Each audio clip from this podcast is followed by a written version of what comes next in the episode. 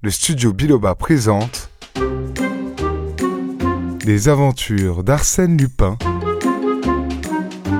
de Maurice Leblanc, lu par Alexis Gouret. L'anneau nuptial, quatrième et dernière partie. Je vais donc chercher ma mère. Il se dirigea vers la chambre d'Yvonne, celle-ci jetant un coup d'œil sur la pendule. La pendule marquait 10h35. Ah fit-elle avec un frisson d'épouvante. 10h35. Horace Belmont ne la sauverait pas, et personne au monde et rien au monde ne la sauverait, car il n'y avait point de miracle qui pût faire que l'anneau d'or ne fût pas à son doigt. Le comte revint avec la comtesse d'Origny et la pria de s'asseoir. C'était une femme sèche, anguleuse, qui avait toujours manifesté contre Yvonne des sentiments hostiles. Elle ne salua même pas sa belle-fille, montrant ainsi qu'elle était gagnée à l'accusation. Je crois, dit-elle, qu'il est inutile de parler très longuement. En deux mots, mon fils prétend. Je ne prétends pas, ma mère, dit le comte. J'affirme. J'affirme sous serment que, il y a trois mois, durant les vacances, le tapissier, en reposant les tapis de ce boudoir et de la chambre, a trouvé dans une rainure du parquet l'anneau de mariage que j'avais donné à ma femme. Cet anneau le voici. La date du 23 octobre est gravée à l'intérieur. Alors, dit la comtesse, l'anneau que votre femme porte, cet anneau a été commandé par elle en échange du véritable. Sur mes indications, Bernard, mon domestique, après de longues recherches, a fini par découvrir, aux environs de Paris où il habite maintenant, le petit bijoutier à qui elle s'était adressée. Cet homme se souvient parfaitement et il est prêt à en témoigner que sa cliente ne lui a pas fait inscrire une date, mais un nom. Ce nom, il ne se le rappelle pas, mais peut-être l'ouvrier qui travaillait avec lui dans son magasin s'en souviendrait-il. Prévenu par lettre que j'avais besoin de ses services, cet homme a répondu hier qu'il était à ma disposition. Ce matin, dès neuf heures, Bernard allait le chercher. Tous deux attendent dans mon cabinet. Il se tourna vers sa femme. Voulez-vous de votre plein gré me donner cet anneau? Elle articula. Vous savez bien, depuis la nuit où vous avez essayé de le prendre à mon insu, qu'il est impossible de l'ôter de mon doigt. En ce cas, puis-je donner l'ordre que cet homme monte? Il a les instruments nécessaires. Oui, dit-elle d'une voix faible. Elle était résignée. En une sorte de vision, elle évoquait l'avenir, le scandale, le divorce prononcé contre elle, l'enfant confié par jugement au père, et elle acceptait cela en pensant qu'elle enlèverait son fils, qu'elle partirait avec lui au bout du monde, et qu'ils vivraient tous deux, seuls, heureux. Sa belle-mère lui dit. Vous avez été bien légère, Yvonne. Yvonne fut sur le point de se confesser à elle et de lui demander sa protection. À quoi bon? Comment admettre que la comtesse d'Origny pût la croire innocente? Elle ne répliqua pas. Tout de suite, d'ailleurs, le comte rentrait, suivi de son domestique et d'un homme qui portait une trousse sous le bras. Et le comte dit à cet homme Vous savez de quoi il s'agit? Oui, fit l'ouvrier. Une bague qui est devenue trop petite et qu'il faut trancher. C'est facile. Un coup de pince. Et vous examinerez ensuite, dit le comte, si l'inscription qui est à l'intérieur de cet anneau fut bien gravée par vous. Yvonne observa la pendule. Il était onze heures moins dix. Il lui sembla entendre quelque part dans l'hôtel un bruit de voix qui disputait, et malgré elle, un sursaut d'espoir la secoua. Peut-être Velmont avait-il réussi. Mais le bruit s'étant renouvelé, elle se rendit compte que des marchands ambulants passaient sous ses fenêtres et s'éloignaient. C'était fini. Horace Velmont n'avait pas pu la secourir, et elle comprit que, pour retrouver son enfant, il lui faudrait agir par ses propres forces, car les promesses des autres sont vaines. Elle eut un mouvement de recul. Elle avait vu sur sa main la main sale de l'ouvrier, et ce contact odieux la révoltait.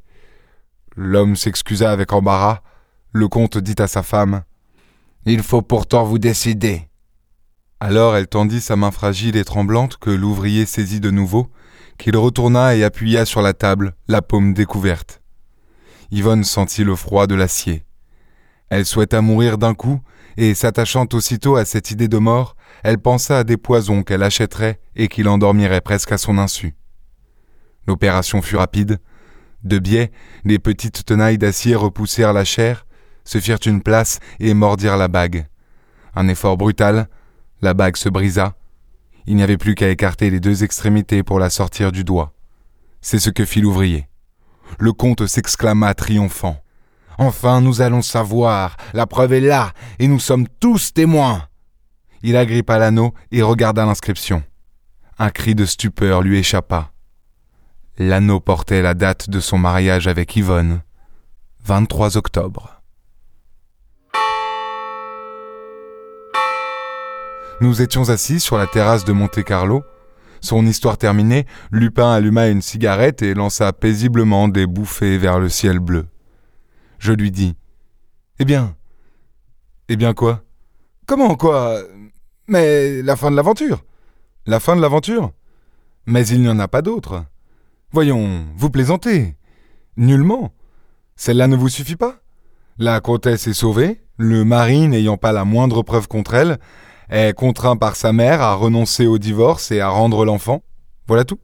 Depuis, il a quitté sa femme et celle-ci vit heureuse, avec son fils, un garçon de 16 ans. Oui, oui, mais la façon dont la comtesse a été sauvée. Lupin éclata de rire. Mon cher ami Lupin daigne parfois m'appeler de la sorte. Mon cher ami, vous avez peut-être une certaine adresse pour raconter mes exploits, mais fichtre, il faut mettre les points sur les i. Je vous jure que la comtesse n'a pas eu besoin d'explication. Je n'ai aucun amour-propre, lui répondis-je en riant. Mettez les points sur les i. Il prit une pièce de cinq francs et referma la main sur elle. Qu'y a-t-il dans cette main? Une pièce de cinq francs. Il ouvrit la main. La pièce de cinq francs n'y était pas. Vous voyez comme c'est facile. Un ouvrier bijoutier coupe avec des tenailles une bague sur laquelle est gravé un nom, mais il en présente une autre sur laquelle est gravée la date du 23 octobre. C'est un simple tour d'escamotage, et j'ai celui-là dans le fond de mon sac, ainsi que beaucoup d'autres. Bigre, j'ai travaillé six mois avec Pickman. Mais alors Allez-y donc, l'ouvrier bijoutier. C'était Horace Velmont. C'était ce brave Lupin. En quittant la comtesse à trois heures du matin, j'ai profité des quelques minutes qui me restaient avant l'arrivée du mari pour inspecter son cabinet de travail. Sur la table, j'ai trouvé la lettre que l'ouvrier bijoutier avait écrite. Cette lettre me donnait l'adresse. Moyennant quelques louis, j'ai pris la place de l'ouvrier et je suis venu avec un anneau d'or coupé et gravé d'avance. Le comte n'y a vu que du feu. Parfait m'écriai-je et j'ajoutais, un peu ironique à mon tour, Mais ne croyez-vous pas que vous-même fûtes quelque peu dupé, en l'occurrence? Ah Et par qui? Par la comtesse. En quoi donc? Dame, ce nom inscrit comme un talisman, ce beau ténébreux qu'il aima et souffrit pour elle. Tout cela me paraît fort invraisemblable, et je me demande si, tout lupin que vous soyez, vous n'êtes pas tombé au milieu d'un joli roman d'amour bien réel et pas trop innocent. Lupin me regarda de travers.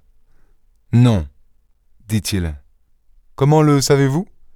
Si la comtesse altéra la vérité en me disant qu'elle avait connu cet homme avant son mariage et qu'il était mort, et si elle l'aima dans le secret de son cœur, j'ai du moins la preuve que cet amour fut idéal et que lui ne le soupçonna pas. Et cette preuve? Elle est inscrite au creux de la bague que j'ai brisée moi-même au doigt de la comtesse et que je porte. La voici. Vous pouvez lire le nom qu'elle avait fait graver. Il me donna la bague. Je lus. Horace Velmont.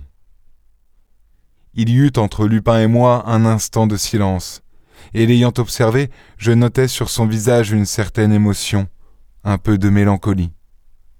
Je repris. Pourquoi vous êtes-vous résolu à me raconter cette histoire à laquelle vous avez fait souvent allusion devant moi? Pourquoi?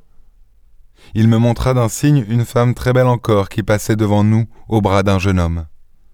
Elle aperçut Lupin et le salua. C'est elle, murmura-t-il. C'est elle avec son fils. Elle vous a donc reconnu? Elle me reconnaît toujours, quel que soit mon déguisement. Mais depuis le cambriolage du château de Tiberménil, la police a identifié les deux noms de Lupin et d'Horace Velmont. Oui. Elle sait par conséquent qui vous êtes. Oui. Et elle vous salue, m'écriai-je malgré moi. Il m'empoigna le bras, et violemment.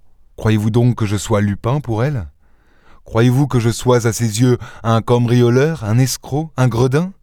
Mais je serais le dernier des misérables, j'aurais tué même, qu'elle me saluerait encore.